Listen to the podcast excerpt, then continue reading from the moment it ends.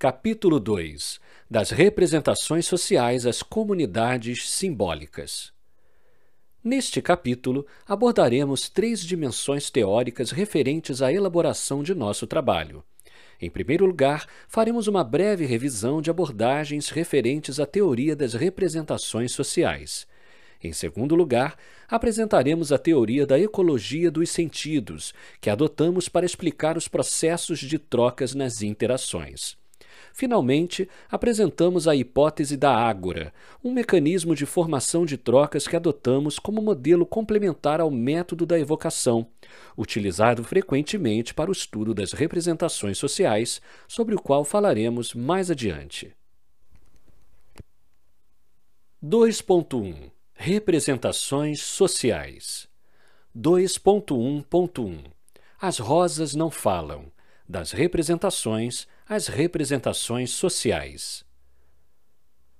Afinal, o que é representar algo? A mente humana possui a capacidade de reter e reproduzir imagens mentais internamente, além de ordená-las e lhes dar significado. É o que chamamos representação. Esse armazenamento não se dá apenas por imagens visuais. Existem outras, como as imagens sonoras e as imagens olfativas. Essas diversas imagens perceptivas, evocadas a partir do passado real e evocadas a partir de planos para o futuro, são construções do cérebro.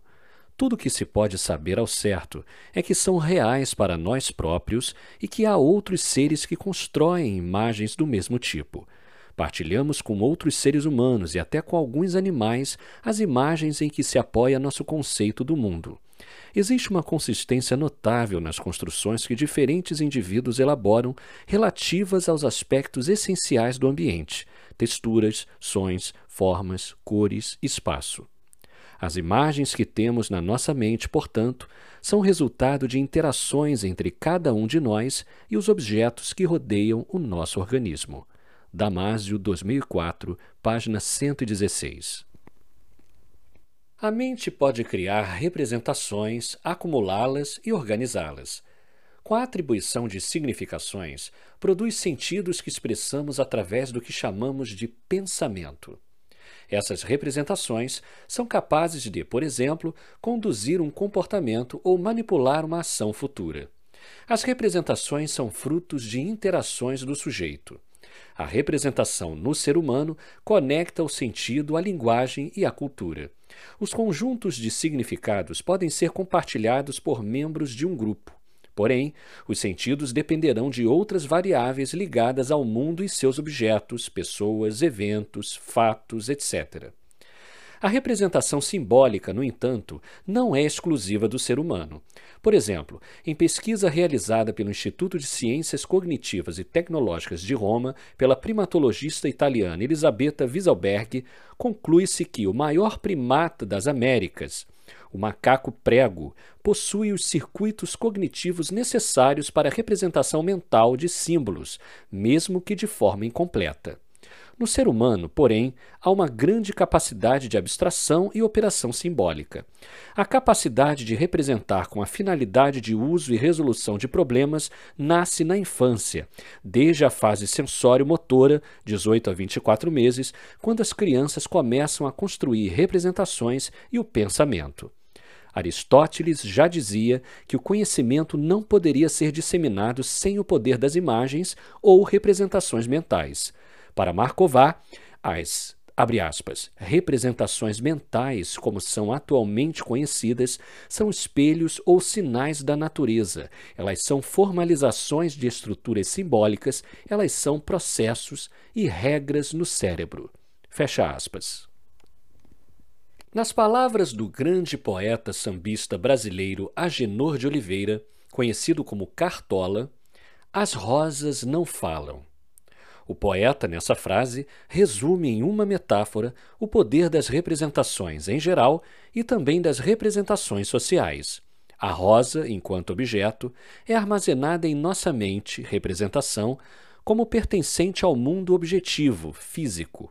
Porém, possui um significado que vai além do mundo objetivo, que seria o da beleza e da delicadeza, dentre outros, além de pertencer à categoria das flores, o que pode passar outra série de imagens mentais como cheiros agradáveis e harmonia. Esses significados são coletivamente compartilhados em nossa cultura, constituindo uma representação social. Dar uma rosa para alguém não é simplesmente entregar uma planta, e sim um ato de carinho, cheio de significados. A frase de Cartola, do ponto de vista objetivo, é óbvia, mas o sentido que podemos dar são inúmeros. As rosas não produzem significações por meio da língua portuguesa, mas sim pessoas atribuem significações às rosas. Não adiantaria perguntar para essas flores sobre a veracidade dessas linhas, pois, afinal, as rosas não falam. dois ponto um ponto dois A revolução cognitiva e as representações sociais. Sonho que se sonha junto é realidade. Faremos agora uma leitura da formação das representações sociais dentro da perspectiva da revolução cognitiva. Entende-se nesse contexto de tese que aspectos biológicos sociais formam e integram o conceito das representações sociais e são constituintes do próprio entendimento que temos hoje sobre o ser humano e a humanidade. Destacamos aqui a importância da diferença entre as representações sociais, R S, enquanto fenômeno natural humano, e a teoria das representações sociais, T R S, e suas diversas abordagens, enquanto disciplina que estuda as R S. A espécie humana, Homo sapiens, do latim homem sábio, já habitava a África Ocidental há pelo menos duzentos mil anos. Seu estilo de vida nômade fez com que a espécie se pulverizasse por todo o globo, construindo cada vez mais ferramentas sofisticadas que começaram a se tornar itens imprescindíveis para sua sobrevivência. Isso fez com que a espécie tivesse a capacidade de adaptar-se a diversos tipos de ambiente, desenvolvendo desde artefatos de costura até de corte. Entre setenta e trinta mil anos atrás, o Homo sapiens começou a desenvolver arcos e flechas, lamparinas e embarcações. Também surgem nessa época os primeiros indícios de religião e estratificação social, ou seja, começamos não só a contar histórias, mas a acreditar nelas. Esse período é chamado de revolução cognitiva do homem. Em outras palavras, segundo Harari, conseguimos dialogar por linguagem e compartilhar socialmente essa informação. A revolução cognitiva permitiu que o homem desenvolvesse uma incrível versatilidade em sua comunicação. Porém, isso por si não seria a única razão de sua grande capacidade intelectiva, que seria formada também, em especial, pela forma de comunicação entre seus membros. Era mais importante saber sobre as comunidades humanas do que a respeito de informações objetivas a respeito do mundo, como, por exemplo, a localização de um bisão ou de outro animal qualquer.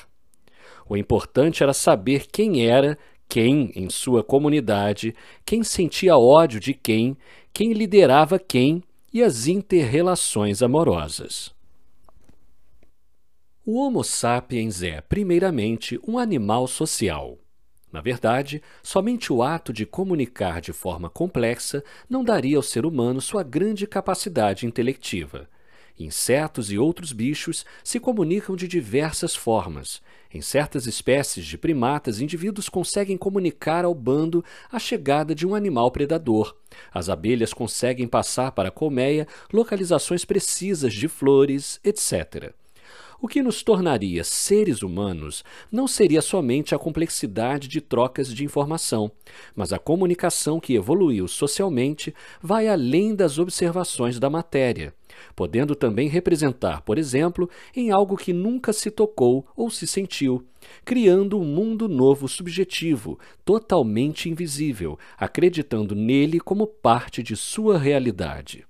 A revolução cognitiva e as representações sociais, portanto, possibilitariam a formação de dois tipos de realidade, a subjetiva e a objetiva do mundo. Os tipos de coisa que as pessoas criam por meio dessa rede de histórias são conhecidos nos meios acadêmicos como ficções, construtos sociais ou realidades imaginadas. Ao contrário da mentira, uma realidade imaginada é algo em que todo mundo acredita e, enquanto essa crença partilhada persiste, a realidade imaginada exerce influência no mundo. Desde a Revolução Cognitiva, os sapiens vivem, portanto, em uma realidade dual. Por um lado, a realidade objetiva dos rios, das árvores e dos leões. Por outro, a realidade imaginada de deuses, nações e corporações. Com o passar do tempo, a realidade imaginada se tornou ainda mais poderosa, de modo que hoje a própria sobrevivência de rios, árvores e leões depende da graça de entidades imaginadas, tais como deuses, nações e corporações. Harari, dois mil e quatorze, página trinta e oito. O fato de representar socialmente destaca o homem de outras espécies. Certos primatas, como macacos, por exemplo, seriam, abre aspas, escravos de seus escravos dos seus próprios campos de visão, fecha aspas.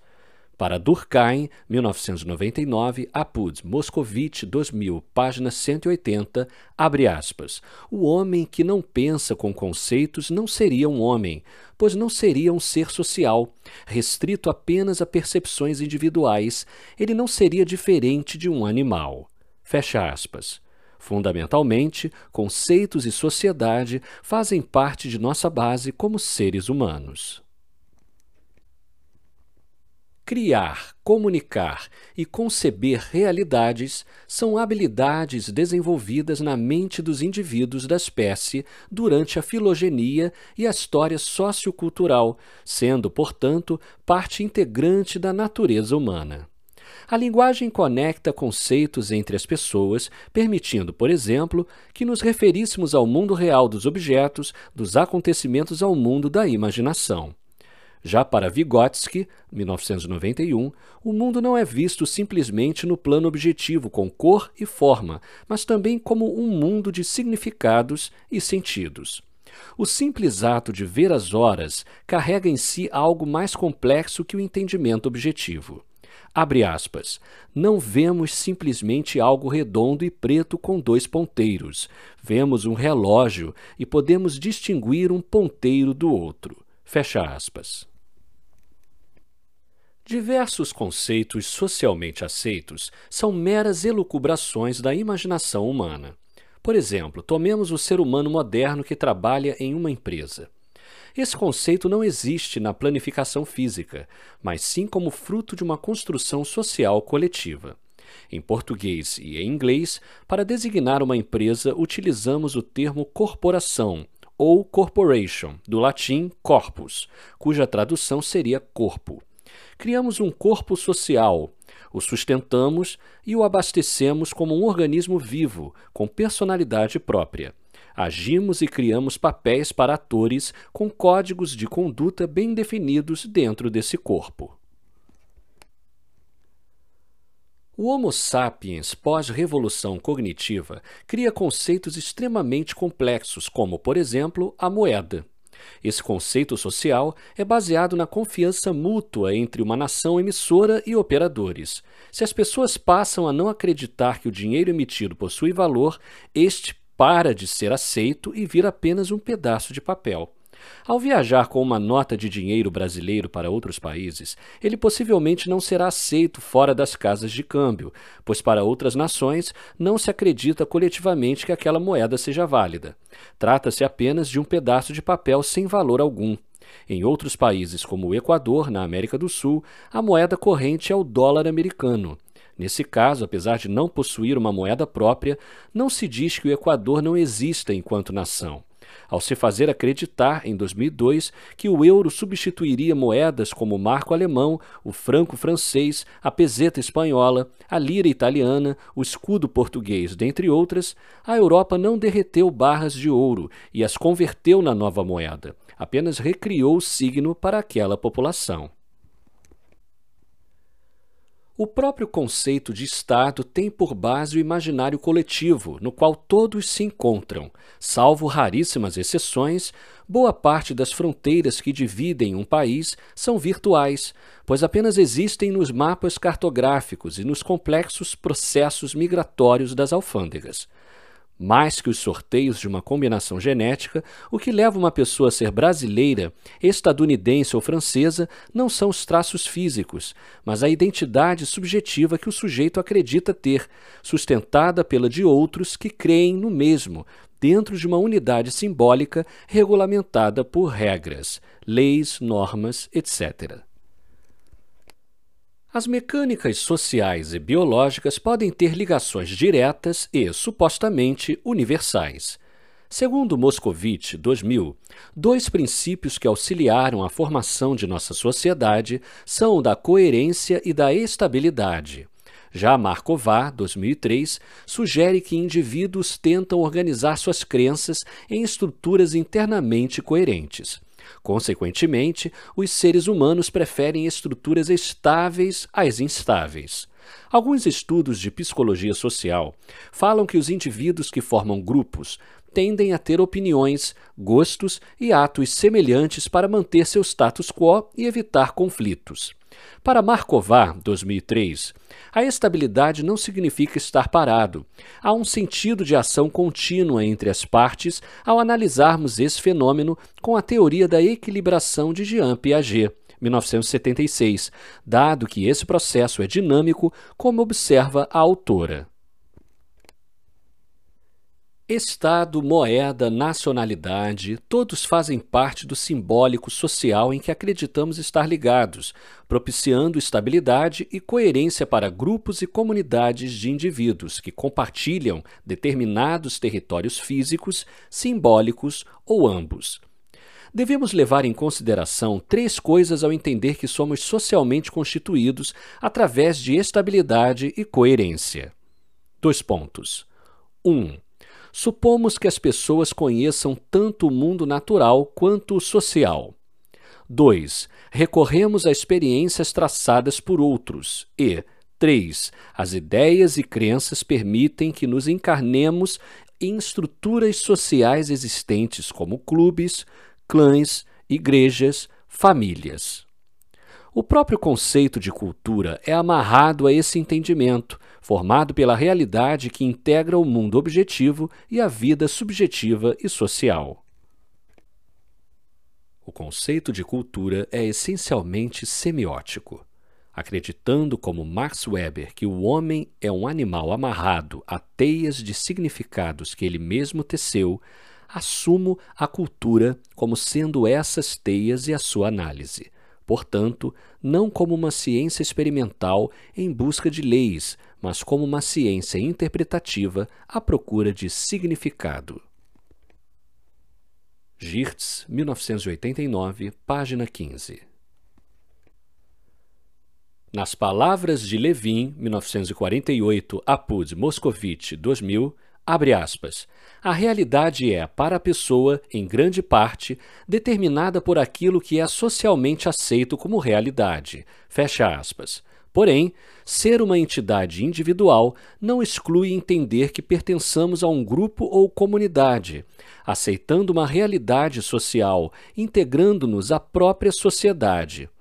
A frase, abre aspas, sonho que se sonha só é só um sonho, sonha que se sonha junto é realidade, fecha aspas, atribuída a Miguel de Cervantes Saavedra, poeta, dramaturgo e novelista espanhol, escritor da famosa obra-prima Dom Quixote de la Mancha, tornou-se conhecida no Brasil através de uma música de Raul Seixas, escrita em mil novecentos e setenta e quatro. Essa frase resume essa subseção. É possível entender a realidade não só como mundo objetivo, mas ao se acreditar coletivamente em uma ideia, um sonho, uma elucubração constituída socialmente, construídas através de nossas capacidades cognitivas, transformamo-la interativamente a partir de nossa subjetividade. Um ato simples de pensar é uma dinâmica refletindo um processo de realidade interior, constituído juntamente com nossas percepções, cognições e sentimentos relativamente ao mundo objetivo. dois ponto um ponto três – A Teoria das Representações Sociais, T R S. A T R S foi proposta em mil novecentos e sessenta e um por Serge Moscovici em uma tentativa de reinaugurar a temática das representações sob o ponto de vista dos estudos da psicologia social. A teoria das representações sociais não sugere pragmatismo em sua constituição, como arcabouço científico, e sim uma lógica do conhecimento comum baseado na dialogicidade da própria natureza humana. É afirmada, portanto, em seu passado, na cultura, tradições e linguagens, tratando-se de um fenômeno natural e social concebido pelo pensamento cotidiano, o chamado senso comum. Não haveria conhecimento social sem a interação de pessoas dentro de um sistema de canais em que estas informações pudessem se manter e serem difundidas entre indivíduos pertencentes a um determinado grupo. Na definição de Moscovitch, dois mil, as representações sociais são, abre aspas, um conjunto de conceitos, proposições e explicações originado na vida cotidiana no curso de comunicações interpessoais.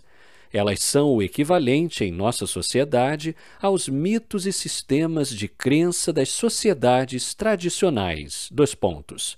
Podem também ser vistas como a versão contemporânea do senso comum, fecha aspas.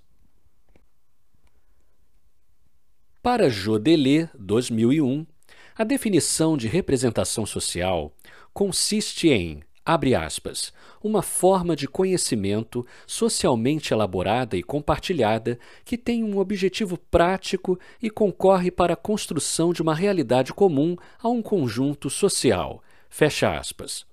Já o autor Jean-Claude Abric, dois mil e quatro, cita que ela é, abre aspas, o produto e o processo de uma atividade mental pela qual um indivíduo ou um grupo reconstitui o real com que confronta e atribui uma significação específica. Fecha aspas. Geertz, mil novecentos e oitenta e nove, por sua vez, sugere que a cultura seja colocada como uma estrutura psicológica por meio da qual os indivíduos ou grupos de indivíduos guiam o seu comportamento, o que entendemos aqui como equivalente à noção de representação social. Finalmente, Stuart Hall, dois mil e nove, define representação e cultura como, abre aspas, mapas conceituais compartilhados, fecha aspas, contribuindo ao entendimento do que seria a representação social. A representação é uma parte essencial do processo pelo qual os significantes são produzidos e compartilhados entre membros de uma cultura. Não é por acaso que a cultura é, por vezes, definida em termos de sentidos compartilhados ou mapas conceituais compartilhados. Hall, dois mil e nove, página quarenta e cinco. A ideia da representação tem a ver com conceitos socialmente aceitos e utilizados, podendo auxiliar na condução ou produção de uma realidade. A representação social deve ser vista como uma espécie de atmosfera em relação a indivíduos e grupos. Por exemplo, para grupos ligados a finanças, um número na cor vermelha é considerado algo de cunho negativo, o que foi socialmente aceito e faz parte do entendimento desse meio. Frases como "entrei no vermelho" espelham essa ideia, na intenção de se dizer que alguém está sem dinheiro, ou seja, há uma representação da ideia central. A imagem global que os sujeitos possuem dos objetos chama-se núcleo figurativo. A teoria das representações sociais está constituída em dois níveis sociocognitivos e dialéticos, observados sob dois pontos de vista. A. Individual. É a representação individualmente desenvolvida e distribuída de elementos comuns do coletivo. E B. Coletivo. Concerne as representações socialmente compartilhadas geradas por um indivíduo em um grupo social, vindas das relações comunicacionais dos sujeitos no grupo, aceitando, porém, que exista uma quantidade tanto de autonomia como de condicionamento nos ambientes, sejam naturais ou sociais, representações possuiriam, segundo Moscovitch, dois mil, duas funções específicas. A. Em primeiro lugar, elas convencionalizam os objetos, pessoas ou acontecimentos que encontram. Eles lhes dão uma forma definitiva, as localizam em uma determinada categoria e gradualmente as colocam um modelo de determinado tipo, distinto e partilhado por um grupo de pessoas. B. Em segundo lugar, as representações são prescritivas, isto é, elas se impõem sobre nós como uma força irresistível.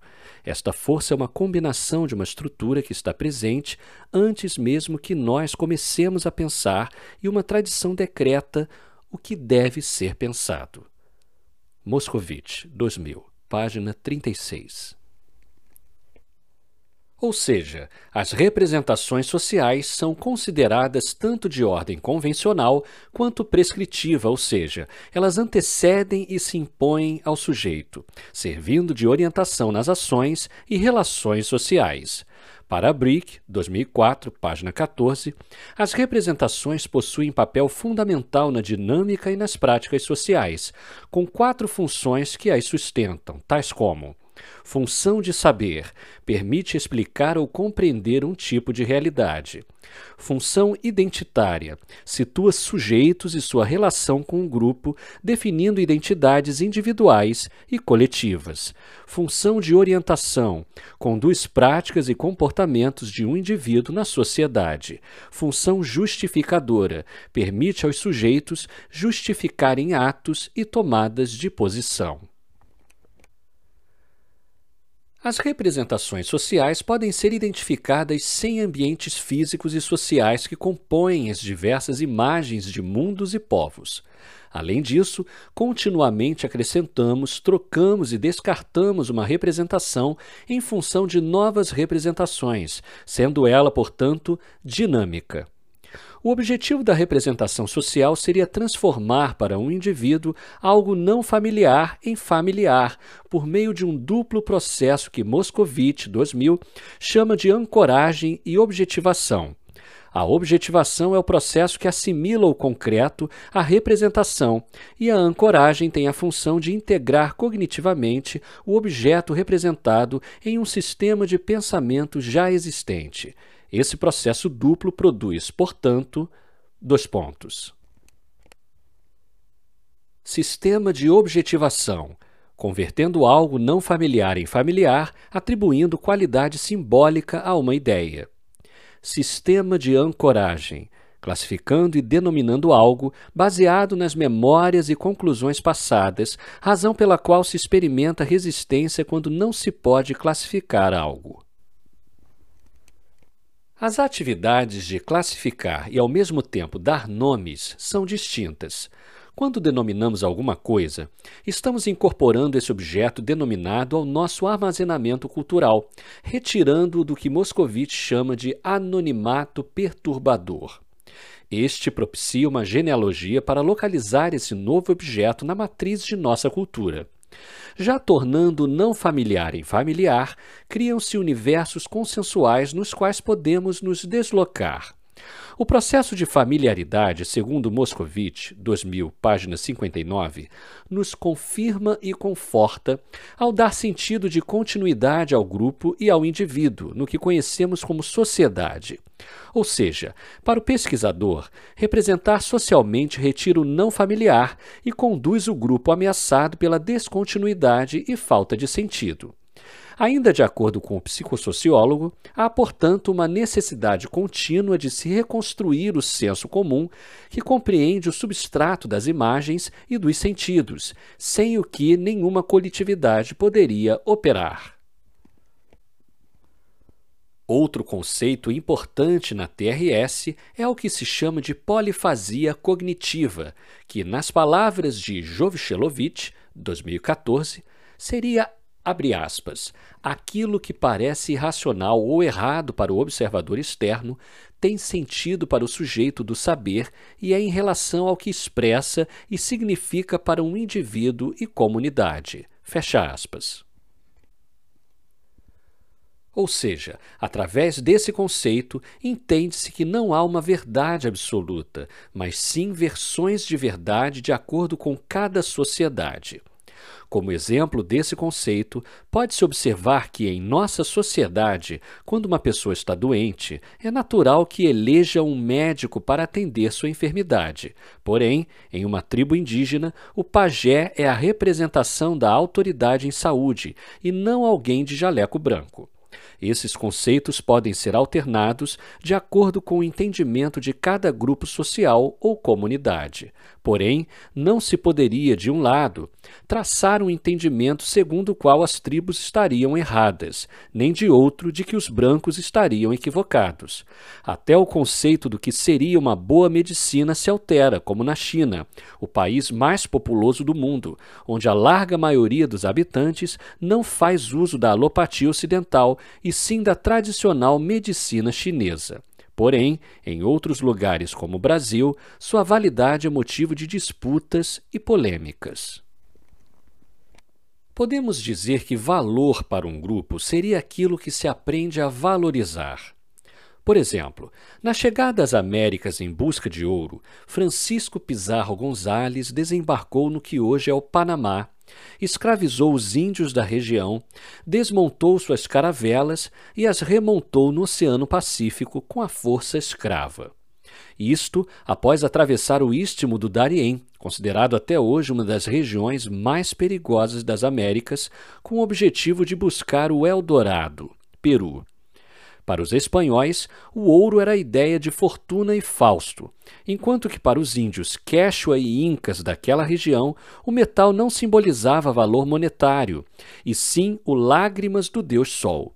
Isto pode ser visto tanto em grupos quanto em indivíduos, de suas representações sociais, à lógica de entendimento de mundo e emoções. Sobre este tema, podemos adicionar a contribuição do filósofo, físico e matemático René Descartes, dois mil e um. No seu livro Discurso do Método, ele afirma que, abre aspas, o bom senso é a coisa mais bem distribuída do mundo, pois cada um pensa estar tão bem provido dele, que mesmo aqueles mais difíceis de se satisfazerem com qualquer outra coisa, não costumam desejar mais bom senso do que têm. Assim, não é verossímil que todos se enganem, mas, pelo contrário, isso demonstra que o poder de bem julgar e de distinguir o verdadeiro do falso, que é propriamente o que denominamos bom senso ou razão, é por natureza igual em todos os homens, e, portanto, que a diversidade de nossas opiniões não decorre de uns serem mais razoáveis que outros, mas somente que conduzimos nossos pensamentos por diversas vias, fecha aspas, Descartes, dois mil e um, página cinco. Esta leitura de uma polifasia cognitiva, a lógica e as representações sociais entendidas individualmente, será estendida do sujeito a uma lógica de ágoras, onde se propõe levar em consideração as diversas pertenças a grupos sociais, que em breve será apresentada e discutida nesta tese.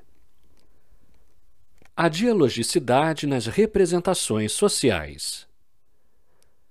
Para melhor se compreender a abordagem psicossociológica que norteia a teoria das representações sociais, Moscovitch, dois mil, acrescenta a necessidade de se trabalhar com a triangulação sujeito-objeto-sujeito como parâmetro condutor. Em outras palavras, haveria um triângulo entre o eu, ego, outro, alter, objeto. Estes não são três entes fixos, mas dinâmicos, que se estruturariam a partir da dialogicidade. Em resumo, as representações sociais são criadas e desenvolvidas através desses três entes inseparáveis. Para Moscovitch, dois mil, o ponto de partida da T R S é a ruptura com a distinção clássica de sujeito e objeto. Este pesquisador social romeno, naturalizado francês, pregava que sujeito e objeto não seriam funcionalmente distintos, e sim um conjunto a priori indissociável, o que significaria que o objeto não existiria por si, mas apenas em relação a um sujeito, indivíduo ou grupo. Para ele, a relação entre sujeito e objeto é que determina o próprio objeto, ou seja, diferentemente de outras linhas de pensamento, não se considera, nesse contexto, ego e alter como opositores, mas sim como polos de um sistema comunicativo. Marková, dois mil e três, considera esta estrutura como uma unidade básica da teoria do conhecimento social, figura cinco. A mente humana é capaz de processar e comunicar o diálogo entre ego, alter e objeto, E A O, criando assim realidades sociais. A linguagem e o pensamento social são fenômenos dinâmicos causados pelas relações E A O, apresentando caráter dialógico. São geradores de tensão e conflitos que precisariam sempre de um processo de equilibração para se manterem, ou seja, a parceria dessa tríade precisa sempre de negociação entre as partes. Há, portanto, entre ego e alter, uma relação de tensão. A teoria das representações sociais coloca, portanto, a comunicação e a linguagem como pontos centrais de toda proposição em psicologia social. O conhecimento social é o conhecimento em comunicação e o conhecimento em ação. Não pode haver conhecimento social a menos que seja formado, mantido, difundido e transformado dentro da sociedade, entre indivíduos ou entre indivíduos e grupos, subgrupos e culturas. O conhecimento social se refere às dinâmicas da estabilidade e das mudanças. Marková, dois mil e seis A, página vinte e sete. Ego e alter são domínios da própria ontologia que os tem por base, naturais e próprios ao ser humano, espécie que se comunica simbolicamente. Entre outros modelos encontrados na literatura da área sobre a construção da triangulação ego-alter-objeto, E A O, para o estudo das representações sociais, Bauer e Gaskell, mil novecentos e noventa e nove, propuseram um modelo apelidado de Toblerone, figura seis, por apresentar um aspecto geométrico semelhante ao do chocolate suíço, que prevê que o acontecimento futuro seja resposta ao acúmulo do passado. O recorte da representação, nesse caso, se daria em um momento específico da vida do sujeito, momento T, e assim poderia ter um caráter provisório sempre em alteração. Tanto alter, S um, como ego, S dois, estariam em movimento temporal. O recorte total estaria, portanto, atrelado a um tempo relativo ao objeto, O. Outro modelo proposto, figura sete, é o de Zitun, dois mil e quatorze, que tem grande afinidade e mostra a influência de Vygotsky sobre a pesquisadora. A autora afirma que, além de interagir com o outro e com o objeto, o sujeito também está envolvido em um diálogo interno consigo mesmo, ou seja, um diálogo consigo sobre o objeto. Portanto, o diálogo interior do sujeito com o objeto de conhecimento prossegue ao longo de duas linhas. O diálogo interno surge por conta de uma memória pré-existente, associando e integrando a nova experiência. O sentido para o sujeito seria a confluência desses aspectos introspectivos. dois ponto um ponto quatro. Resumindo, principais eixos de pesquisa nas T R S. A partir da análise de alguns dos principais eixos de pesquisa a respeito das teorias das representações sociais, as diferentes abordagens desenvolvidas nessa área podem ser compreendidas de acordo com seus objetivos, que são orientados por ênfases diferentes.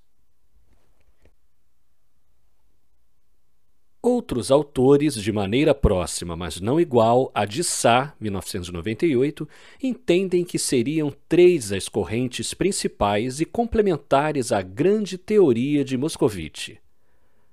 A. Processual, tendo suas principais configurações sido apresentadas pelos escritos de Denise Jodelet, dois mil e cinco. A autora adiciona ao discurso as práticas sociais como suporte das representações sociais. B. Estrutural, também chamada de teoria do núcleo central, com enfoque metodológico mais assertivo, com extração de dados replicados na composição das representações, proposta por Jean-Claude Abric, dois mil a dois mil e três, e complementada por Claude Flament. E. C. Societal de William Dawes, ligada à Escola de Genebra, cuja obra enfoca a posição social do indivíduo como determinante e a do grupo como preponderante na produção de representações sociais. Sua base teórica repousa na obra de Pierre Bourdieu. Nesta tese, elegemos a abordagem estrutural das representações sociais como quadro conceitual e metodológico. dois ponto um ponto cinco A abordagem estrutural das representações sociais. A compreensão metodológica quanto a estudos de representações sociais, de forma geral, foi desenvolvida usando técnicas tradicionais das ciências sociais, como entrevistas, anotações de campo, observação, observação participativa, etcétera. Essas formas de trabalho consistem na preponderância artesanal, não automatizada e interpretativa de construção de uma pesquisa, porém, inspiradas no movimento cibernético e metodologias que pudessem ser mais objetivas, fundadas em sistemas matematizáveis. Servindo-se de dados dessa natureza para se compreender as representações sociais, surge o grupo francês MIDI, instalado no Mediterrâneo, na Université de Montpellier, que teve uma proposta inicial desenvolvida por Jean-Claude Abric e complementada posteriormente por Flament, Molinet, Guimelli e outros. Esse tipo de estudo foi denominado de enfoque estrutural das representações ou teoria do núcleo central. A teoria estrutural tem por perspectiva a metodologia sistematizada e o princípio experimental, sendo a primeira tentativa laboratorial de se trabalhar com a teoria das representações sociais. Essa abordagem possui três fundamentos que são: um. As representações sociais são conjuntos sociocognitivos estruturados e organizados. dois. A estrutura completa de uma representação social é constituída de dois subsistemas, um núcleo central e um sistema periférico. três. Conhecer o conteúdo de uma representação social no modelo estruturante não implica em uma definição completa. É necessária a identificação de um núcleo central que propiciará a identificação dos laços que unem entre si os elementos do conteúdo complexo que reagem à sua transformação. Segundo Sá, dois mil e dois, o próprio Abric diz que alguns pontos poderiam ser mais explorados, como a. a análise da natureza do núcleo central e os processos que o determinam, e b. a relação entre sistema central e periférico e a ligação a práticas sociais. Para cada indivíduo, há a construção de um núcleo figurativo, ou seja, uma reorganização imagética de elementos cognitivos. Esta construção possui uma formação diversificada que teria duas características aparentemente contraditórias, segundo as pesquisas de Abric, dois mil e quatro, página setenta e um. Dois pontos. Abre aspas. As representações são ao mesmo tempo estáveis e móveis, rígidas e flexíveis. As representações são consensuais, mas também marcadas por fortes diferenças interindividuais. Fecha aspas. Abric, então, propõe que a representação social seria uma entidade una, regida por um duplo sistema interno, figura nove, complementar um ao outro, formada por um núcleo central e uma periferia. Haveria, portanto, de um lado do sistema, o núcleo central da representação social, cuja função seria a de gerar significados básicos da representação e determinar a organização dos elementos, com as seguintes características, dois pontos. Fundar-se na memória coletiva, transparecendo as condições sócio-históricas de um determinado grupo e seus valores. Possuir uma base comum que define a homogeneidade do grupo social, um consenso da representação compartilhado coletivamente. Possuir estabilidade e resistência a mudanças e assegura, assim, a continuidade da representação. Possuir pouca sensibilidade relativamente ao contexto social e material imediato. O outro lado do sistema constituiria a periferia da representação, onde estão outros elementos de proteção e suporte ao núcleo central. Essa também é responsável por contextualizar e atualizar as determinações do núcleo, ou seja, uma, abre aspas, interface entre a realidade concreta e o sistema central, fecha aspas. Nessa área, há espaço para mobilidade e expressões individualizadas das representações sociais. Segundo o entendimento de Masotti, dois mil e cinco, as suas características seriam, dois pontos, permitir a integração das experiências individuais, ser heterogênea e suportar as contradições de um grupo, possuir sensibilidade ao contexto imediato social e do cotidiano. Ao formar a representação, o sujeito constitui e reconstitui seu próprio sistema cognitivo de modo a adaptá-lo a seus próprios valores. Este sistema, porém, dependeria do social e da ideologia aos quais está inserido. A proposta estruturante das representações sociais em termos metodológicos, de forma geral, traduz-se na sistematização de replicações de palavras-chave por parte de indivíduos de um grupo. Para extração das palavras-chave, é utilizada uma técnica chamada de associação livre ou evocação livre, evoque, na qual o pesquisador pode arguir o pesquisado sobre determinada imagem mental de um objeto. Na medida em que as ideias são replicadas, há a formação de um núcleo central e de uma periferia das representações sociais de acordo com o número de vezes que a mesma palavra foi evocada pelo grupo. Portanto, nessa perspectiva, entende-se que é possível coletar informações através de evocações estimuladas pelo pesquisador a respeito de um objeto, e a somatória das respostas seria o que chamaríamos de representações sociais. O processo metodológico de evocação tem sido utilizado em pesquisas sobre representações sociais a respeito da E A D, a partir da extração de palavras-chave sobre um objeto, instrumentalizado por perguntas como, dois pontos, abre aspas, quais são as cinco primeiras palavras ou expressões que lhe vêm à mente sobre educação à distância? Fecha aspas. Abre aspas. Quais são as cinco primeiras palavras ou expressões que lhe vêm à mente sobre educação à distância? Fecha aspas. Abre aspas. Expresse cinco palavras que vêm à sua mente quando você escuta o termo educação à distância. Fecha aspas. As pesquisas mencionadas foram objeto de apresentação anteriormente nos quadros seis e sete.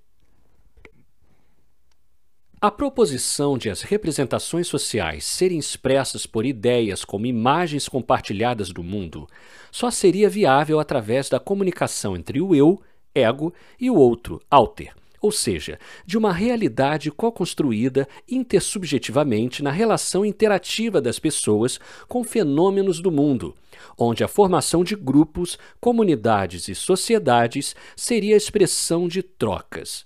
Para lidarmos com esse aspecto, integramos em nossa articulação teórica nesta tese a teoria da ecologia dos sentidos.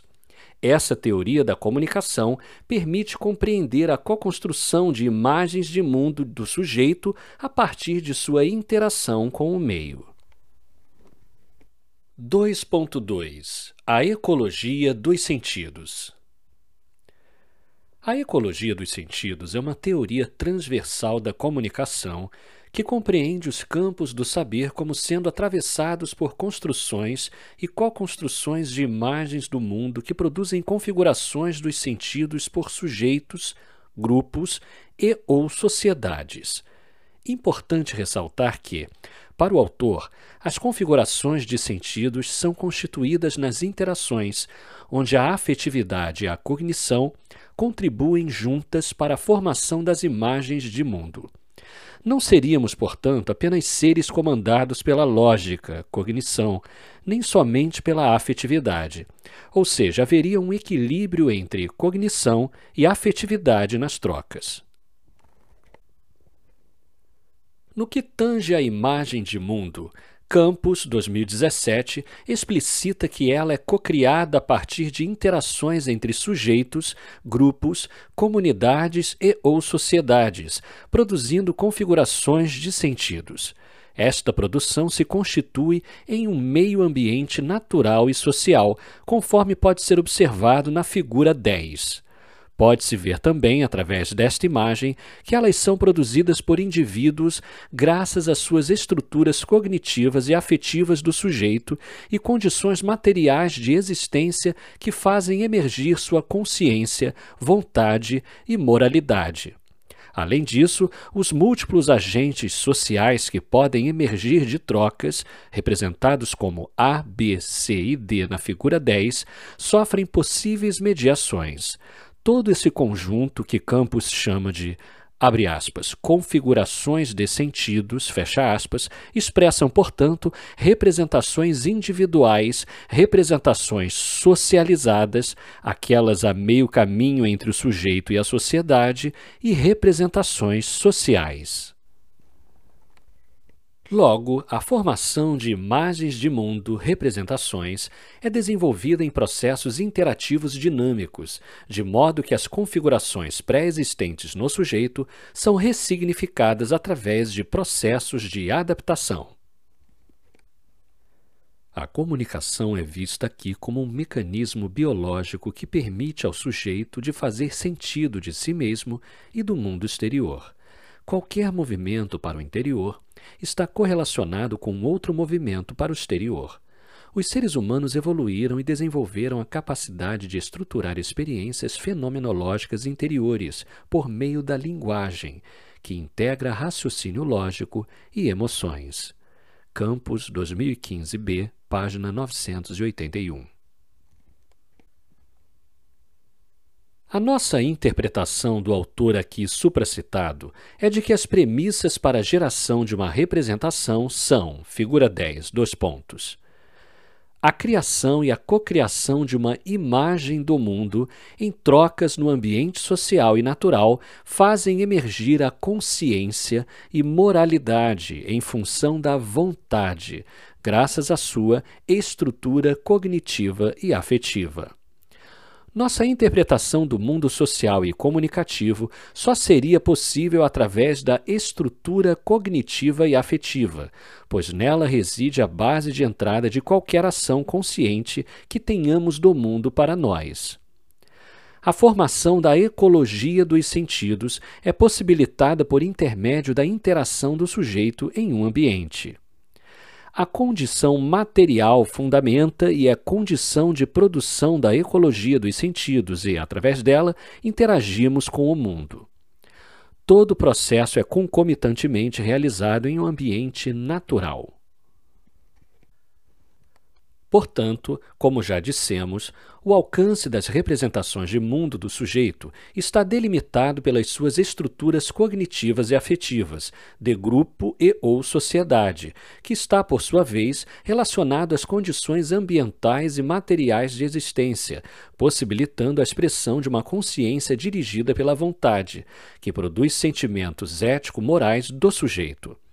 É através da comunicação que estas dimensões são socialmente produzidas, possibilitando o aprofundamento e emergência dos sentidos a partir de representações. O autor também discute em sua teoria a forma maleável que as imagens de mundo podem assumir de acordo com diversos aspectos sociais. O ato comunicativo serve ao outro e se modela em atividades plásticas que abrigam diversas intenções, motivações, etcétera. Na prática, a fluidez e a complexidade do pensamento se manifestam de diversas formas.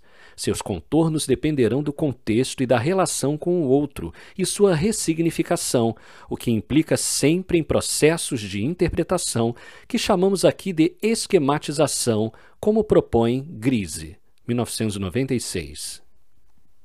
dois ponto dois ponto um As contribuições de Grice e Piaget para a ecologia dos sentidos.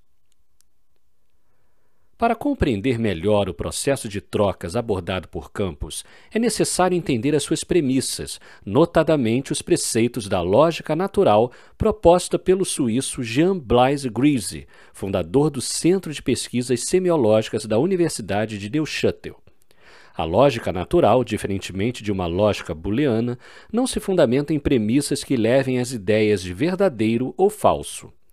Trata-se de uma lógica em que o sujeito que se comunica em condições específicas de contexto não necessariamente fica limitado a uma sequência de sim, não e talvez, ou seja, o que a lógica formal daria conta em sua empregabilidade, nas ciências físicas, por exemplo, precisaria ser ultrapassado nas ciências humanas no sentido de capacitar a compreensão das situações relacionais do sujeito. As proposições na lógica formal são atemporais, tendo em seu cerne conceitos abstratos e matematizáveis. No entanto, quando se considera a argumentação, tem-se por base um sujeito que declara algo tendo em vista um outro. Na afirmação de Grice, o que distingue a lógica argumentativa natural da abordagem discursiva formal é exatamente a troca enquanto processo também retórico de persuasão, com vistas a convencer um público. Neste sentido, as proposições da lógica argumentativa de Grice são, na verdade, representações estruturadas em um jogo esquematizado de trocas. A esquematização teria como premissa cinco postulados básicos. Dois pontos. um. O dialogismo, ainda que o discurso possua um direcionamento e mesmo que este emane de um único orador, como, por exemplo, palestrantes e professores, ele traz em si o traço do diálogo porque sua produção dirige-se a um outro. dois. A situação da interlocução. Refere-se ao entendimento segundo o qual qualquer tipo de comunicação é realizado em determinado contexto. três. A representação. A esquematização de sujeitos, grupos ou sociedades são produzidas em contextos tríplices, que seriam, dois pontos, a. A representação de si, a mesmo, repra a. b. A representação do interlocutor, b, repra b. c. E, por último, a representação do tema T discutido, repra T. quatro. Os pré-construídos culturais, que se referem ao conjunto de informações mobilizadas pelos interlocutores na construção de suas representações. cinco. Construção dos objetos. O discurso como aplicação de signos aos objetos a partir do significado dos termos, com fins de esquematização em função da motivação e objetivos da comunicação.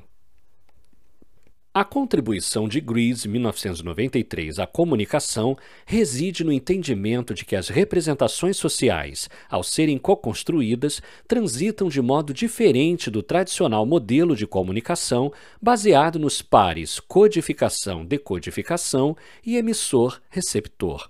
Ou seja, não se trata apenas de considerar um sujeito que emite uma mensagem e outro que recepciona. Na perspectiva griziana, haveria a esquematização em uma situação de interlocução onde contexto é decisivo, tanto na oralidade quanto na escrita. O discurso possuiria uma dimensão argumentativa, dois pontos. A esquematização não seria construída somente para o sujeito, mas na perspectiva de um outro. Outra contribuição que nos permite melhor compreender a ecologia dos sentidos de Campos diz respeito ao modelo de troca de valores de Piaget, que, fundamentalmente, em paralelo com a abordagem desta tese, se trataria das relações entre ego e alter na comunicação. Segundo Piaget, um sujeito, um grupo e ou uma sociedade, entendidos aqui como ego, em sua dinâmica de ação e reação relativamente ao outro, alter, pode produzir nas trocas um satisfação, sentimento de dívida e valorização. dois Insatisfação, sentimento de crédito ou de crer que o outro lhe deva algo e desvalorização, ou ainda três Neutralidade, quando há ambiguidade ou indiferença. Neste sentido, cabe incluir neste trabalho as noções de dívida ou crédito e satisfação ou insatisfação trazidas por Campos, a partir de Piaget, compreendendo que o autor discute mecanismos sociogenéticos e histórico-culturais que contribuem para a formação das representações sociais. Ou seja, o jogo de trocas da ecologia dos sentidos obedece a um funcionamento que integra os mecanismos interativos de ambos os autores supracitados. dois ponto dois ponto dois Algumas considerações teóricas complementares relacionadas à afetividade. Os sentimentos morais de dívida ou crédito operam no campo da afetividade, que informa a co-construção de imagens do mundo dentro do sistema da ecologia dos sentidos. Ao se compreender que o cérebro necessita fazer escolhas ao buscar uma resposta para uma pergunta, por exemplo, em uma situação do cotidiano, esse processo poderia afetar o compartilhamento das representações na comunicação. Esse processo guarda pontos de semelhança com o modelo teórico da hipótese do marcador somático, de onde depreende-se que as emoções trabalham conjuntamente com a cognição nos processos de escolha, mesmo que estas sejam, aparentemente, interpretadas como sendo estritamente racionais. Esta hipótese foi formulada pelo pesquisador português Antônio Damásio, mil novecentos e noventa e cinco. Segundo o autor, fatos emocionais contribuem para a atribuição de valores a determinadas situações, contribuindo para a tomada de decisões. Na prática, diante de uma opção e aplicações de análises, o sujeito se depara com sensações automáticas negativas ou positivas em relação àquela opção. Um alarme interno dispara, conduzindo o sujeito à rejeição ou aceitação imediata de uma opção. Considerando que, abre aspas, as emoções são um meio natural de avaliar o ambiente que nos rodeia, fecha aspas, e o entendimento de Campos, dois mil e dezessete, poder-se-ia admitir também que as emoções poderiam influenciar no surgimento de uma representação dada, dando substrato para sua formação negativa ou positiva, de crédito ou dívida, de satisfação ou insatisfação. Um exemplo emblemático para essa discussão foi a pesquisa liderada pelo Facebook e conduzida pela Universidade de Cornell, em conjunto com a Universidade da Califórnia. Em dois mil e doze, esta rede social lançou um experimento com setecentos mil usuários para testar uma hipótese que os pesquisadores chamaram de contágio emocional. Durante uma semana, pessoas foram submetidas a posts negativos e tristes em sua linha do tempo. Depois deste período, constatou-se que, ao receber imagens negativas, estes sujeitos teriam uma tendência maior a postar imagens negativas também. Isto reforçaria a ideia segundo a qual a emoção estaria presente nas escolhas mentais dos sujeitos, ou seja, quando o sujeito é submetido a uma situação de dívida ou crédito moral como consequência de um sentimento afetivo de satisfação ou insatisfação, as representações na base da formação de imagens de mundo a serem comunicadas sofreriam a influência dos fatores que iniciaram o processo originalmente. Esta lógica das trocas proposta por Piaget, integrada à ecologia dos sentidos, reforça a ideia segundo a qual cognição e emoção se articulam conjuntamente na formação representacional. dois ponto dois ponto três Algumas considerações teóricas complementares relacionadas à dialogicidade. Outro ponto importante desta tese relaciona-se ao tema da dialogicidade. Parte-se da premissa segundo a qual a pergunta de um pesquisador em si dispara um processo lógico-argumentativo em uma situação de entrevista. Como a pesquisa que apresentaremos adiante apresenta um método disparado por um pesquisador que pergunta, tal questão nos parece ser importante para flexibilizar os resultados que avançaremos. Em casos de uma interferência intencional na mecânica do pensar de um sujeito por meio de perguntas e não em um processo de pensamento espontâneo relacionado a uma abstração simples ou intuitiva, independentemente do meio de comunicação, admitimos esta interferência como componente teórico. Entende-se que o ato de comunicar as interações que dele decorrem podem gerar imprecisões. Campos, dois mil e dezessete, parafraseando o poeta Fernando Pessoa, dá o título Navegar é Preciso, Comunicar Impreciso, ao seu livro, para ressaltar a imprecisão dos processos comunicativos. No nosso entender, a teoria da ecologia dos sentidos permite a contextualização dos processos de representação, ainda que imprecisos, ancorados em interpretações mais amplas e complexas que suas causas, desenvolvimento processual e consequências.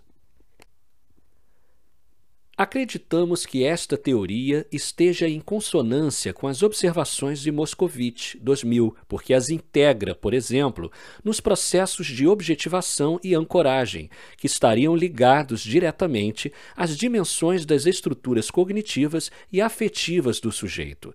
Além disso, permite compreendê-los no enraizamento dessas estruturas na memória dos sujeitos, graças à dialogicidade, como discutem Marková, dois mil e três, e Grice, mil novecentos e noventa e seis, e sua emergência como co-construção e compartilhamento de imagens do mundo que, nas trocas, mobilizam os mundos subjetivo, social e objetivo. O caminho percorrido até aqui articula-se com uma proposta teórica complementar que apresentamos no item dois ponto três. dois ponto três. Na direção de uma possível teoria da ágora. dois ponto três ponto um Sobre a noção de ágora.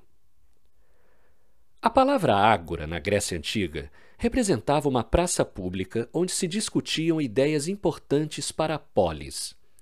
A ágora, como espaço coletivo, também se aplicava a templos, altares e pequenos santuários, alguns dedicados aos heróis, tais como os semideuses da mitologia grega. Adotamos esse princípio de co-construção de imagens do mundo na troca pública por sujeitos de uma mesma comunidade como expressão capaz de modelizar a co-construção de representações que incluem ideias, fenômenos e ou fatos que emergem dos interesses individuais e sociais de grupos.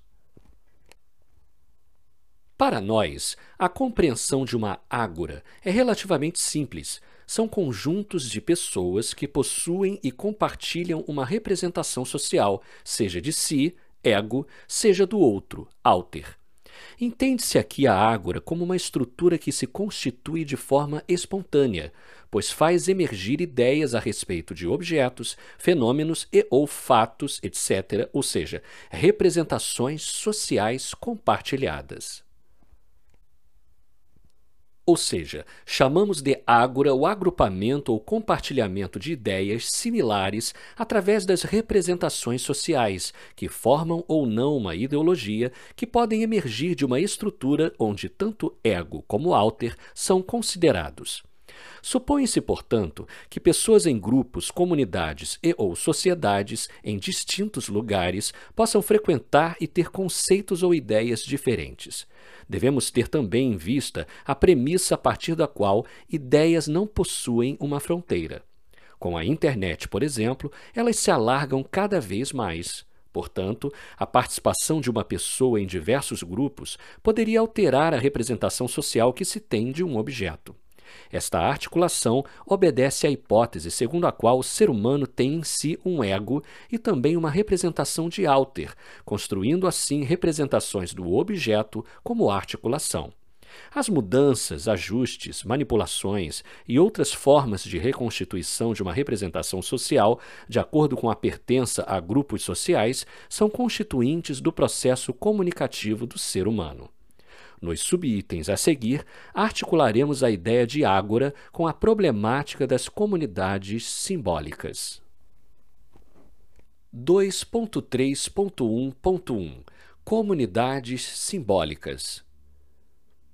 Como já discutido anteriormente, a necessidade de o ser humano permanecer em grupo enquanto animal gregário foi avançando e se aperfeiçoando ao longo da revolução cognitiva. A ideia foi se ampliando de um conceito de sociedade de produção material tradicional até a da produção globalizada, caracterizada por amplas e complexas redes. Neste sentido, cabe destacar que o ganhador do Prêmio Nobel, o pesquisador Milton Friedman, mil novecentos e oitenta, afirma que nossa dependência uns dos outros é tão grande em uma sociedade globalizada que nem mesmo objetos simples como um lápis seria passível de ser produzido por uma única pessoa. As formas dependentes de produção são frutos de anos de negociações e interações históricas entre diferentes grupos e sociedades.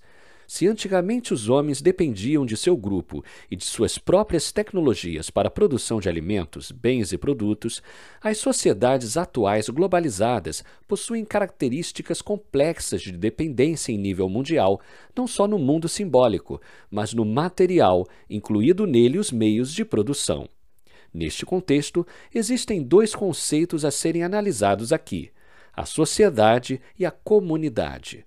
Enquanto o conceito de sociedade é relativamente estável, o de comunidade passou por diversas transformações, como explicitaremos a seguir. Ainda que, tecnicamente, o nosso trabalho não lide diretamente com a ideia de comunidade, ao trazermos estudos sobre representações de grupos sociais, emergem questões comunitárias. A ideia de comunidade sempre existiu e foi necessária para que nossa espécie evoluísse até o Homo sapiens. Porém, hoje, com a evolução dos meios comunicacionais e a ampliação da interação entre distâncias físicas, conceitos como de comunidade e sociedade se alargaram e devem ser rediscutidos. O conceito de comunidade é amplo, e um dos autores clássicos desta área, Ferdinand Tönnies, procurava distingui-lo daquele de sociedade. Para Tönnies, um representava a família, a aldeia, alimentada por relações de afeto, mantidas com organicidade costurada por tradições, interações locais e normas consensuais provindas da cultura local, que ele definia por meio do termo alemão Gemeinschaft, comunidade. Já a Gesellschaft, sociedade, estabeleceria relações com base em relações contratuais, mantidas por normas, leis, convenções com motivações operacionais e laços supralocais que estariam subordinadas ao Estado-nação, de modo que, abre aspas, com isso, podemos dizer que o conceito de comunidade pode ser entendido como organismo vivo e a sociedade como um agregado e um artefato mecânico. Fecha aspas. Em relação à comunidade, Branca Leone, dois mil e oito, explica o que chamou de leis principais de Tönnies em termos de suas relações. Dois pontos. A. Entre cônjuges, familiares, vizinhos e amigos com trocas recíprocas de afeto. B. Entre indivíduos que se gostam e estabelecem consensos. C. Entre pessoas que se entendem e se gostam, além daquelas que convivem e permanecem juntas, de modo a se estabelecer uma ordenação da vida em comum. Este conceito, no qual a comunidade é vista como uma integração emocional, é referido também em Weber, dois mil e dois, que chama a relação social de comunidade as que possuem por base um sentido de solidariedade, seriam, portanto, o que ele chama do, abre aspas, resultado de ligações emocionais ou tradicionais dos participantes, fecha aspas, e a relação social de sociedade, um resultado de um equacionamento racional motivado por juízos para uma determinada finalidade e também, abre aspas, baseada na fé da validade compulsória da obrigação de aderir a ela, fecha aspas. Weber, dois mil e dois, página setenta e quatro, chama a atenção à importância da linguagem. Esta não seria a língua. Certamente a linguagem e o idioma em si não seriam suficientes para formar uma comunidade, mas trariam facilidade às trocas entre seus membros. Ou seja, indivíduos que falam a mesma língua e compartilham uma situação em comum, abre aspas, podem vir a experimentar um sentimento de comunidade, fecha aspas, nas palavras de Weber. dois mil e dois, página setenta e quatro. As palavras conectam os sujeitos, formam um elo entre o sujeito e a coletividade. Como afirma Branca Leone, dois mil e oito, página noventa e nove, abre aspas, no início havia a interação, fecha aspas. Dela surgem a linguagem, os símbolos, os códigos. Os grupos e tudo que nos constrói como sociedade e comunidade provém das interações, dos processos de comunicação. Estas colocações são importantes para se compreender a teoria da ágora. dois ponto três ponto um ponto dois A ágora e as comunidades simbólicas. Como vimos, as noções de comunidade e de simbolismo partem do princípio do senso de pertencimento a um determinado grupo. Porém, a noção da ágora parte da premissa da dimensão simbólica como sendo independente do senso de pertencimento a uma comunidade, principalmente hoje com uma maior interação em redes informatizadas. Para autores como Jovchelovitch, dois mil e quatorze, este tema é um grande desafio da psicologia social frente às novas tecnologias. A socialização dos saberes e a diversidade cognitiva que lhe caracteriza é um fenômeno básico das comunidades humanas e uma marca central das sociedades contemporâneas. O mundo em que vivemos não apenas é marcado por novas combinações de tempos e lugares, como também apresenta altos níveis de saturação simbólica decorrente das novas tecnologias sociais e de uma esfera pública cada vez mais digitalizada. O pensamento e o saber do outro estão distantes um clique apenas. Determinar como esse potencial de encontros se realiza e forma o processo representacional é um grande desafio para a psicologia social. Jovchelovitch, dois mil e quatorze, página cinco. A ágora, que discutiremos com mais detalhes adiante, não invalida qualquer tipo de formação interativa, tais quais comunidades e sociedades. Cabe destacar que a natureza do pensamento extrapola a dimensão física, compreendendo que um mundo simbólico não possui a rigidez de uma fronteira delineada, por vezes talhada pela força. Também não se trata da virtualidade informática. Inequivocamente, a ágora resultaria de uma ligação de elementos que compartilhem algo em comum, uma rede subjacente no campo invisível. A ágora poderia conter a ideia prévia de que a sua formação não necessariamente comporta o compartilhamento de espaço físico ou virtual, mas tem a premissa de acontecer por meio da proximidade de ideias. Ou seja, o que rege a ágora são as representações compartilhadas ou significados compartilhados de um mesmo objeto, que podem ser formados de diversas maneiras conforme a dinâmica da interação. Lembramos que as comunidades simbólicas não necessariamente provêm de territórios comuns, mas de grupos que possuem uma sensação de pertencimento, mesmo dispersos. A ágora é um fenômeno representacional. Ocorre no mundo das representações e orbita em duas esferas, a de ego e alter. Ambos compartilham entendimentos e sentimentos que partem de uma representação, que podem sofrer alterações distintas de acordo com cada grupo. dois ponto três ponto dois O outro. dois ponto três ponto dois ponto um Vivendo no mundo das palavras dos outros. A existência do eu só tem significado ao se orientar através das linguagens e símbolos na direção do outro. Ela é constitutiva da nossa própria noção de estar no mundo. A soberania total sobre o território do eu seria impossível, visto que sempre compartilha fronteiras com o outro. Em nosso próprio olhar, temos a visão do outro. Até a língua foi pré-construída por muitos que antecederam nossa chegada. Isso não nega a existência do eu, apenas para que os outros nos constituam e nos integrem.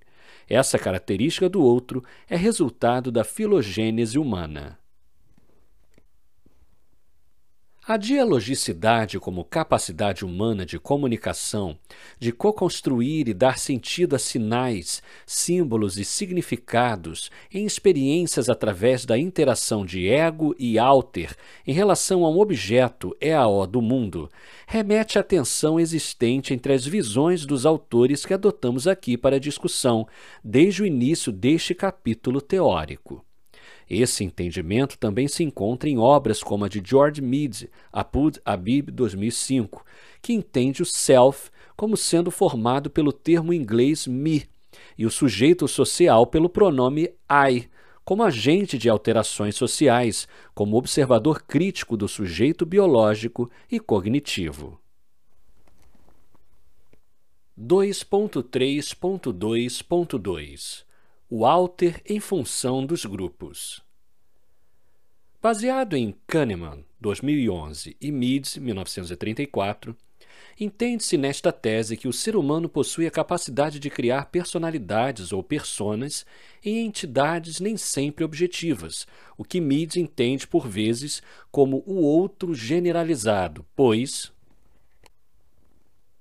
a atitude do outro generalizado é a atitude da comunidade como um todo. Assim, por exemplo, no caso do grupo social, que é um time de jogadores de bola, é o time que é o outro generalizado, desde que ele participe, enquanto processo organizado ou atividade social, da experiência de cada um dos membros individuais. Mead, mil novecentos e trinta e quatro, página cento e trinta e dois. Há características de personalidade que ego pode dar a grupos ou sociedades, mas que são fictícias, representações de si mesmo sobre outros. Tais noções comunicam alma e sentimentos através da perspectiva de ego. Expressões como o mercado de trabalho, mercado financeiro, ou mesmo classificações e frases idealizadas podem ser estereotipadas e imaginárias, ou seja, não são constatadas como fatos, ainda que sejam amplamente interpretadas sob a ótica de ego sobre alter. Na prática, não se pode fazer uma entrevista como o mercado de trabalho. Se grupos inexistentes de outros existem e são invisíveis, como eles se formam se não possuem por vezes um corpo, uma lógica constituinte ou um representante?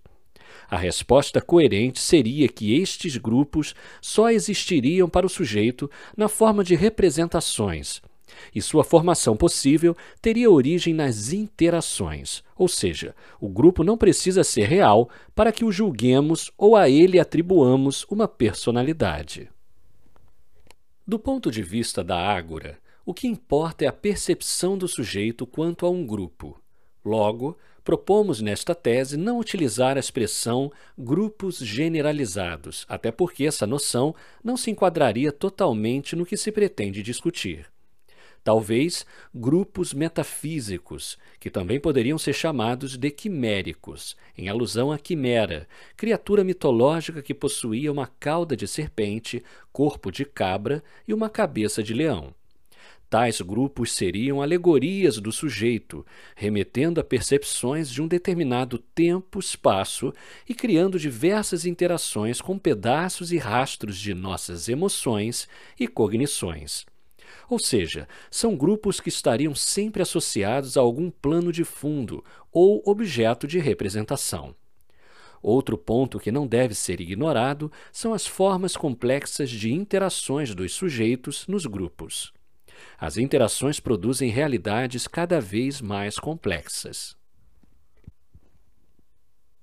Notadamente, a formação de uma realidade não significa que seja verdadeira, pois possuímos vários tipos de interpretação do real de acordo com nossa fase de vida biológica, nosso vivido social. Os grupos coproduzem realidades através de representações a partir do ato de existir de cada sujeito, cuja existência a eles se integra. Um aspecto importante desse processo é a empatia, que discutiremos a seguir. dois ponto três ponto dois ponto três Alter e a empatia. A ágora é uma análise topológica, topo, prefixo grego de lugar, dos sujeitos em função de percepções de si e do grupo, em relação a um objeto de representação e seus agrupamentos. Pensar em um alter supõe, como premissa, a capacidade humana relacionada ao sentimento afetivo que chamamos comumente de simpatia. Considerada uma emoção social, pode ser entendida como algo de mais profundo, entranhado em nosso cérebro.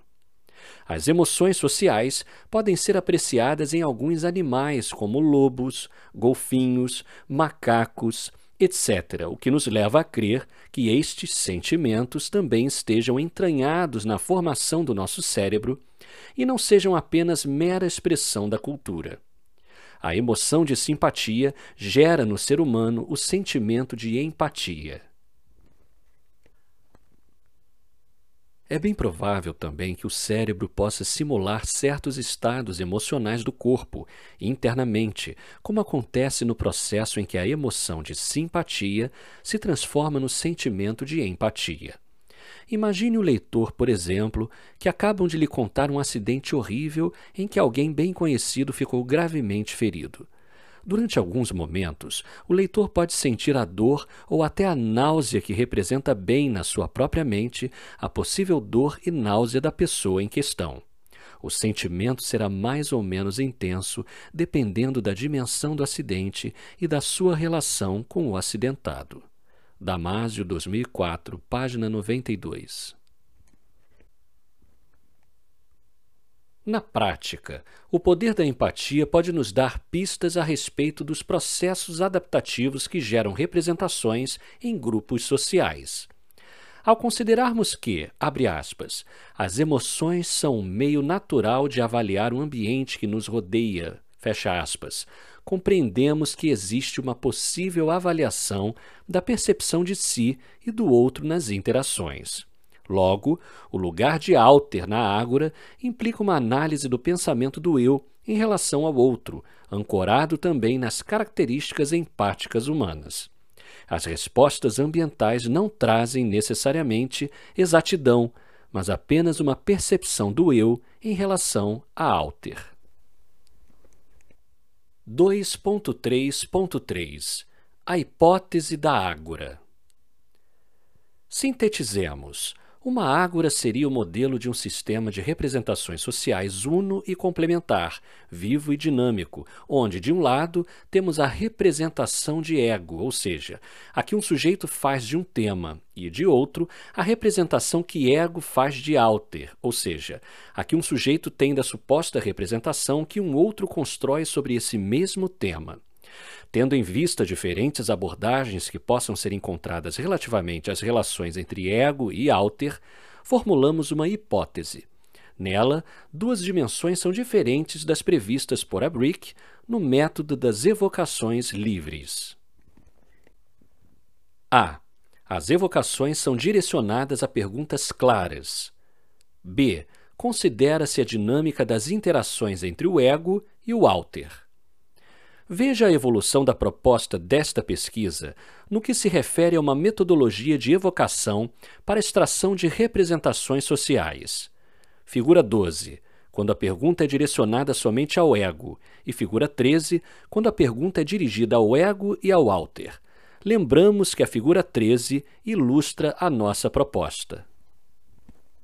Levantamos a hipótese segundo a qual poderiam haver diferenças importantes entre uma afirmação de ego relativamente a si mesmo e uma afirmação que faria projetando-a a outro. Na perspectiva a partir da qual se entende que as representações a respeito da E A O são co-construídas dialogicamente e que as dimensões que as compõem supõem uma inter-relação tríplice e indissolúvel, a ideia de se lançar perguntas norteadoras a fim de identificar teoricamente as representações formadoras do sujeito não poderia ser somente a somatória dos egos, mas também a dos alters, projetados, conforme expressamos através da figura treze. Nesta perspectiva, a pergunta norteadora teria dois campos partindo do sujeito, que seriam a esfera de ego e alter em relação a um objeto dado. Ainda que, para esta tese, não sejam consideradas interações comunitárias, teríamos ao menos um espelhamento de ego em alter. Esta perspectiva, de ordem metodológica, tem como premissa a indissolubilidade dos campos enunciados acima.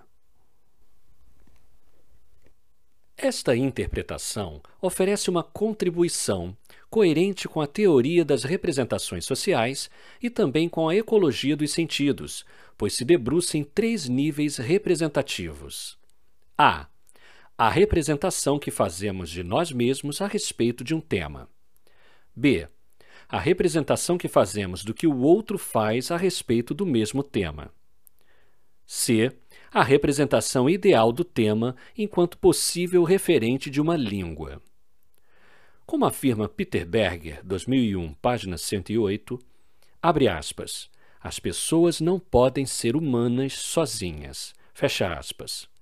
Se o ambiente social é coprodutor do símbolo, é factível defender a importância de se entender as representações sociais pelo ponto de vista que integre a representação que o sujeito produz a partir de suas ideias e aquela que ele constrói a partir da ideia do outro. Por óbvio, a percepção a respeito de um fenômeno pode ser interpretada de diversas formas, dependendo do ponto de vista do observador. A título de exemplo de representações fundadas na percepção visual, ilustramos a capacidade de percepção de um ser humano quanto ao objeto carro, levando em consideração diversos observadores situados em diversos pontos. Figura quatorze. Nesta situação, o objeto pode ser visto de quatro pontos. O observador A está diante do carro, B está em sua lateral, C em cima e D dentro, conforme a figura quatorze. O campo de visão de cada um dos observadores é distinto, mas o objeto é o mesmo. Quando lidamos com objetos simbólicos, as dinâmicas sociais são coproduzidas por processos de representação de si e do outro. Resumindo, as representações sociais evocadas pelos egos desta tese não seriam apenas uma para cada um, mas sim sistemas de representações que orbitam cada sujeito. Ou seja, não teríamos apenas representações de si, mas também representações das representações projetadas dos outros, que conviveriam dentro do mesmo espaço cognitivo, afetivo, moral do sujeito.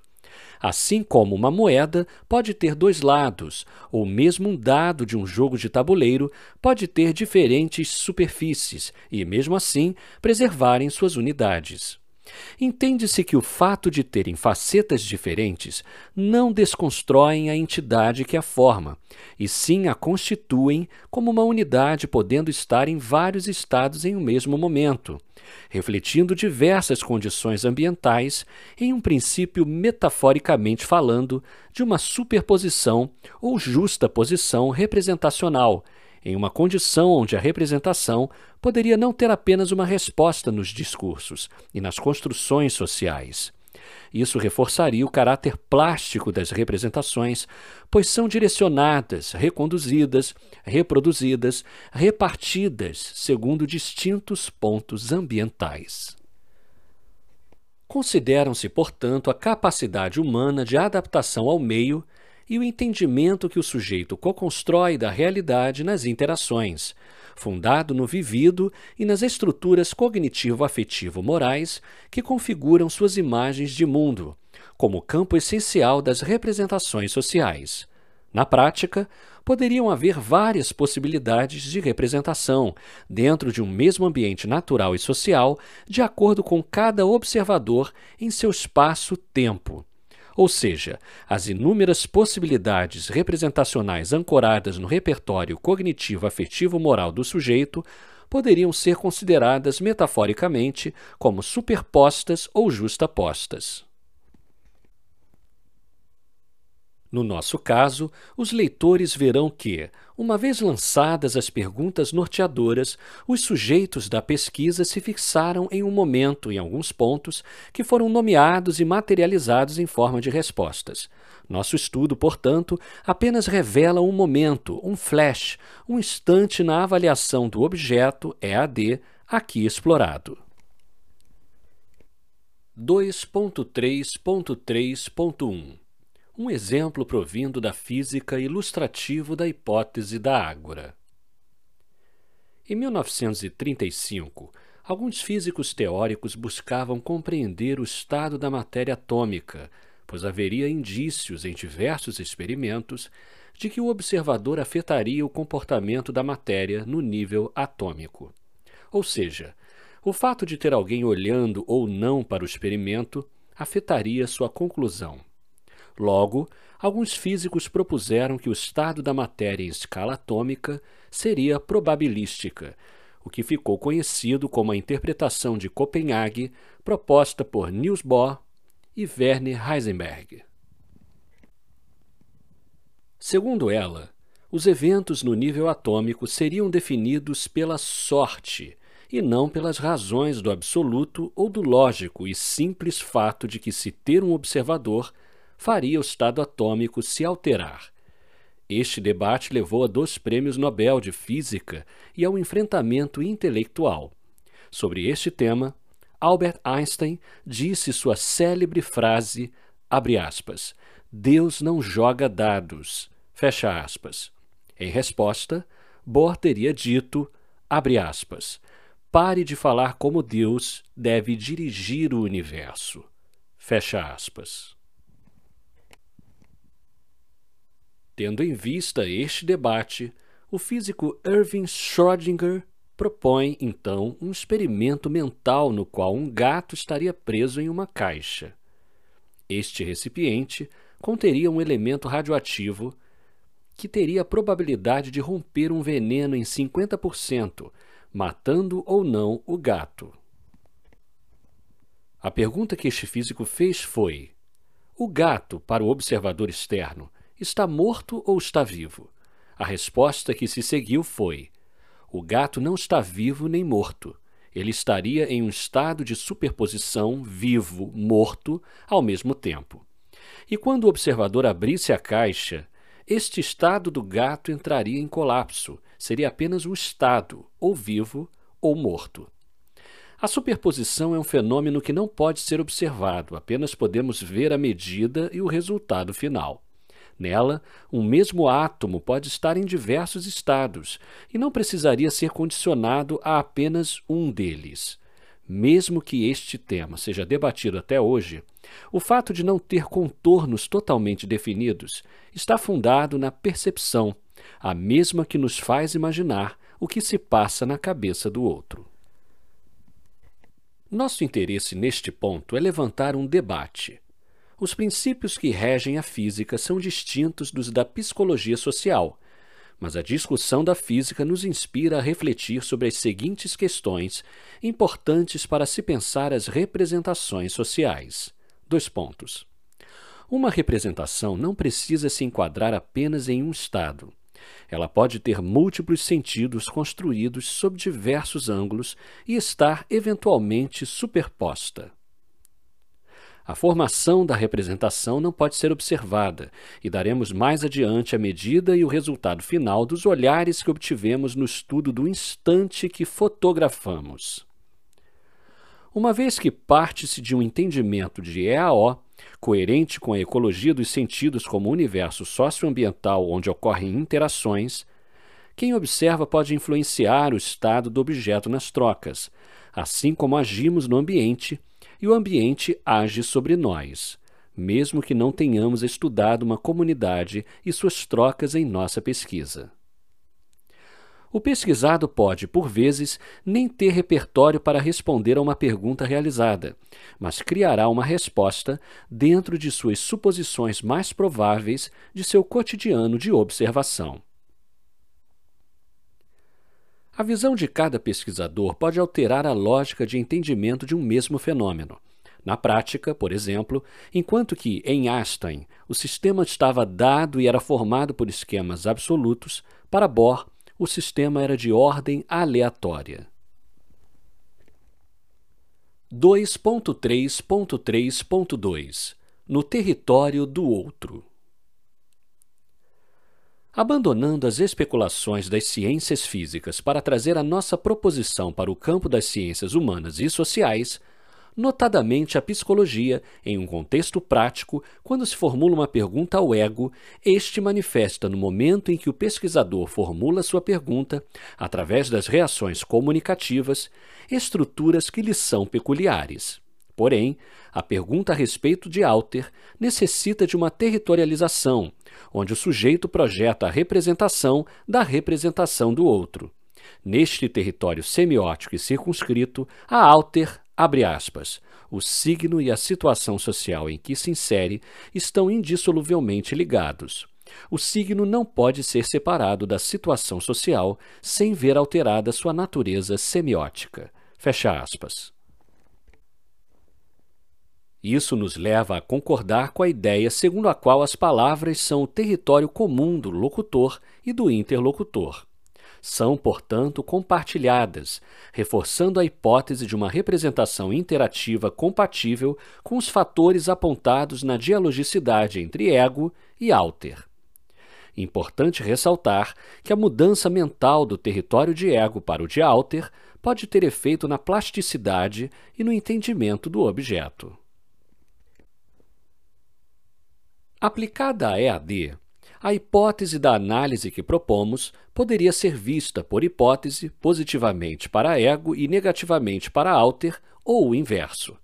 Nessa visão, não se poderia deixar de negar os sistemas de representação social em termos da natureza da comunicação humana e da importância dos fatores micro e macro, presentes nas relações sociais. A intervenção de alter quanto ao objeto pode ser entendida como uma polifonia social, pois, abre aspas, essas diferentes posições são incorporadas como vozes que estabelecem relações dialógicas, tanto internas como externas, com outras vozes. Tanto o self como a sociedade consistem em polifonia de consoantes e vozes dissonantes, entre as quais as relações dialógicas de intercâmbio. Fecha aspas. dois ponto quatro Questão da pesquisa, a hipótese da ágora. Podemos agora apresentar mais claramente nossa questão de pesquisa, que engloba, de um lado, um a problemática da ágora e, de outro, dois a verificação de lacunas referentes aos estudos sobre representações sociais da E A D. um Do ponto de vista da primeira, resumimos antes a hipótese da ágora, dois pontos. Nas representações sociais produzidas no jogo interativo, temos, de um lado, a representação de ego, ou seja, a representação que um sujeito dado faz de um tema qualquer, e, de outro, a representação que ego faz de alter, ou seja, a representação que um sujeito dado tem da suposta representação que um outro produz a respeito desse mesmo tema. Nesse entendimento, não há uma separação de ego e alter, mas sim uma complementaridade de duas funções de um mesmo sistema de representações sociais, vivo e dinâmico. Afirmamos, por hipótese, não somente que a problemática da ágora se aplica ao estudo das representações sociais, mas o estende, pois estabelece que o acesso a elas não pode se dar apenas no sentido de se buscar saber o que um sujeito pensa, mas de como ele se coloca em relação aos outros, ou seja, dar-se no campo do sistema das representações sociais, operando em uma ecologia dos sentidos. dois Do ponto de vista da segunda, como explicado no ponto um ponto doze, supomos que indivíduos buscando acesso à educação superior por intermédio de um sistema de E A D tenham, por hipótese, representações sociais ligadas a preconceitos e resistências em relação a essa forma contemporânea de formação educacional. Nada sabemos, no entanto, sobre o jogo dessas representações no que tange aquelas relacionadas a essas pessoas e as imagens de mundo que fazem das representações dos outros. São estas duas hipóteses que pretendemos verificar em nossa tese. Nossas questões de pesquisa são, portanto, dois pontos. A Ágora é pertinente como modelo capaz de estender o escopo da teoria das representações sociais? A verificação da Ágora que se pode construir das representações sociais que os sujeitos têm de si e das dos outros amplia e contribui para o conhecimento da área, notadamente no que se refere aos preconceitos e resistências em relação à E A D verificados na literatura.